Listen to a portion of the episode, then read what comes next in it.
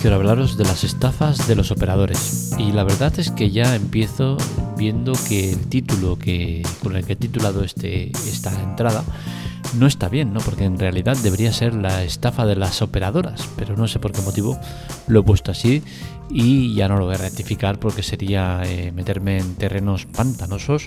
Pero bien, lo que quiero comentar hoy, lo que quiero hablar en este podcast es el tema este, ¿no? De las operadoras, especialmente que son las que suelen estar en todos los ajos de problemas, engaños, mentiras, eh, falsedades, eh, manipulación, todo lo malo que puedan encontrar en, en alguien, lo tienen las operadoras. El tema es que las estafas o engaños por parte de las operadoras están a la orden del día y seguro que muchos de nosotros hemos sufrido alguna de ellas. Hoy os quiero comentar una que me ha sucedido recientemente, concretamente la pasada a mi suegra, y es que el otro día le llamaron de Más Móvil, que es la compañía con la que está, y le dijeron que, que bueno, para ver cómo, cómo estaba de contenta con el servicio. Se dirigieron ella con su nombre y apellido y mi suegra dijo que bien, que estaba contenta y ya está, ¿no? Entonces, lo siguiente es eh, que le dicen que van a hacer mejoras en el cableado y que por ello va a tener un incremento en la factura de 20 euros mensuales, así como el que no quiere la cosa, está pagando 39,90 y de golpe por razo, oye, pues mira, como el que no quiere la cosa, te vamos a subir 20 euros. Bien, evidentemente es un engaño y evidentemente, eh, como deberíais hacer con todas vuestras personas mayores o que no estén familiarizados con el tema de la tecnología y demás, es eh, poneros intermediarios. En todas las familias siempre hay alguien que sabe más eh, de informática, que se le da bien y tal, ¿no? Pues ser vosotros los que gestionéis este, este, este tipo de cosas, ¿no? Porque eh, nuestros mayores están muy desprotegidos de, cara a estas situaciones. En el caso de mi suegra, el tema de, todo el tema de internet y todo el tema de tecnología, como es obvio, pues se lo llevo yo, ¿no? Que soy el que en teoría eh, sabe más o el que está más familiarizado con el tema. Entonces, ante el tema este de los 20 euros que le iban a subir, que evidentemente no es verdad, eh, ya dijo que, sí, que sí, lo que digáis, que todo esto lo lleva mi, mi, yerno y tenéis que hablar con él. Eh, evidentemente no se pusieron en contacto conmigo de ninguna de las maneras y ahí se, se quedó la llamada. ¿Qué sucede? Que esta es la primera parte de la estafa. La siguiente parte de la estafa te va a llegar a los minutos, a las horas, incluso al día siguiente, pero te va a llegar. Y es la llamada de otra o supuesta operadora, porque al final no son, no son operadoras, son trabajadores que contratan estas operadoras. Pues bien, la que le tocó fue Yastel. Llamaron de Yastel curiosamente para ofrecernos un servicio maravilloso que costaba más o menos igual que el que teníamos sin esa supuesta eh, subida de dinero. ¿Qué sucede? Que evidentemente la persona primera que ha llamado y la segunda son la misma o es la misma empresa. Es decir, primero te llama una persona, deja el cebo y luego te llama otra de la misma empresa y remata la faena. Tú como ya estás quemado o estás caliente por el tema de, esa supuesta subida, pues tienes más posibilidades de conseguir entrar. Porque al final el tema de las low cost todas están más o menos en los mismos baremos. Así que es difícil que puedan entrar directamente ofreciéndote algo que ya lo tienes con tu empresa. Esto es una estafa claramente, pero como es lógico, no se puede hacer nada. No se puede hacer nada porque la ley les protege. Hace ya unos años que en teoría no se permite el tema de llamar con número oculto y no sé qué historias. Bien, la policía es lo primero, los primeros que lo hacen y luego eh, las operadoras y toda esta gente también lo hacen porque al final te llaman desde una centralita que es un número inmenso, eterno y que, con el cual no se puede hacer nada. Entonces creo que deberíamos empezar por prohibir todo este tipo de cosas. Segundo, deberíamos prohibir el tema de las centralitas automatizadas, que es que es una vergüenza. Es una vergüenza que, alguien pueda meter en la base de datos un montón de números y que la centralita no pare de llamar uno tras otro, venga, y otro, y otro. Y que a ti te llamen, contestes, hola, sí, sí, y te tengan ahí 5 eh, o 10 segundos hasta que salta la llamada a algún operador de turno que te coja, que no sepa ni quién eres, que no sepan lo que hacen más que venderte el producto que te quiere vender. Oye, tal, no le importa nada de lo que le digas, lo único que quiere es que, que contrates el servicio con ellos. Y esto es un problema porque al final deriva en eso, ¿no? En que se hagan eh, mala praxis de, ese supuesto eh, negocio que es el de, el de comercial. Yo he trabajado desde dentro y os digo que es brutal las cosas que puedes llegar a ver. He trabajado para Movistar, con la cual eh, conseguí hacer un gran trabajo porque teníamos una buena propuesta y era muy fácil llegar a la gente, pero eh, veías eh, a otros comerciales que cómo vendían el producto y daba verdadero pavor, ¿no? De decir, hostia, tío, que, que estás engañando claramente a la persona, le estás vendiendo una cosa que no es cierta y todo por la firma. Y creo que no todo debe valer por, por eso, ¿no? Por conseguir la firma. Eh, también trabajé para gas, gas natural y os tengo que decir que ha sido una de las peores experiencias que he tenido como comercial. Y es que el nivel de engaño al cual te querían someter era terrible. Llegábamos hasta el punto de tener que ofrecer a los clientes unas tarifas que estaban anticuadas, que eran del año anterior se manipulaban cambiando el, número, porque se podía, porque era, eh, era un número que se podía cambiar sin que se notara mucho, y querían que vendieras a la gente un producto que era obsoleto y que no existía. Evidentemente me negué a esa práctica y por eso duré lo que duré, muy poco, de comercial de gas natural. Otra práctica es que, que firmaras tú el contrato que ellos no te habían firmado porque Simplemente habías conseguido rellenar los datos y con eso ya era suficiente para luego meter una firma, un garabato y listo, para adelante, ya tienes contrato hecho. Señores, no todo vale, ni, no, ni, debería valerlo. Es que la ética y la moral en este tipo de cosas no existe. Y el del teléfono es lo que hace. Va a vender a su madre si hace falta para conseguir el contrato que quiere. Entonces, mi recomendación es primero que no aceptéis nada por teléfono. Rehuir del teléfono. Ya sé que es duro y es eh, incluso maleducado el que te llamen y les cuelgues, pero sinceramente yo lo hago normalmente y, os lo recomiendo. Eh, te llaman por teléfono, contestas, hola, le llamo de tal, no me interesa, gracias, y cuelgas. Ya está, sin más. No necesitas más.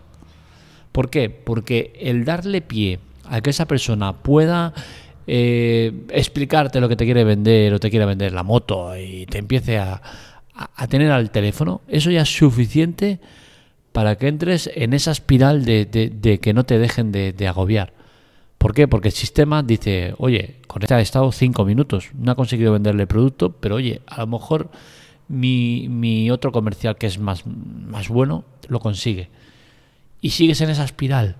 No lo permitáis llamada de teléfono bajo este pretexto, no me interesa, gracias, adiós. Y cuelgas. Es que claro, que puede ser de mi compañía, que me esté ofreciendo algo que me interese o tal. Eh, el que quiera hacer algo, gestionar algo, cambiar algo que te pueda perjudicar, beneficiar o lo que sea, se van a poner en contacto contigo a niveles eh, carta, correo electrónico, mensaje de texto al móvil, casos en los cuales se ve claramente quién es la persona y lo que te, y lo que te quiere ofrecer o, si es veraz quién llama o tal. No os fiéis de gente que os llama. ¿Por qué? Porque al final ya entramos con mentiras. ¿Por qué? Porque te dicen, hola, te llamo de, de Más Móvil. No, perdona, tú no me llamas de Más Móvil. Tú me llamas de una empresa, Pepito de los Palotes, que está trabajando en representación de Más Móvil. Con la cual cosa ya empezamos con engaños. Entonces, esa misma empresa a la vez puede estar trabajando para Más Móvil, como que para Vodafone, como que para otras muchas, incluso para todas a la vez. Es decir, ellos tienen la base de datos y dice, oye, este cliente trabaja para Más Móvil, consíguemelo pasar aquí. Y te llama, hola, mira, te llamo de Vodafone. Y al siguiente le llamará y dirá, hola, te llamo de Más Móvil. Y así sucesivamente. Y es que al final las propias empresas son las que están generando este caos y este problema generalizado. Y es que no te dejan respirar. Hay empresas que son tan agresivas que te pueden llegar a estar llamando varias veces al día durante una semana sin que tú puedas hacer nada. Y es que me parece vergonzoso que se permita hacer eso. Hay que acabar con todas estas prácticas. Y, para empezar, hay que hacerlo acabando con todas estas subcontratas. Es que es una locura la de subcontratas que llegan a ver y todas que encima trabajan eh, para el mismo. O sea, yo, por ejemplo, cuando estaba en Vodafone, yo estaba para una subcontrata. Pero que es que en Barcelona habían tres subcontratas más haciendo lo mismo y en muchas ocasiones llamabas a un cliente potencial para conseguirlo traer y decía, oye tío, si es que hace cuatro días que me habéis llamado.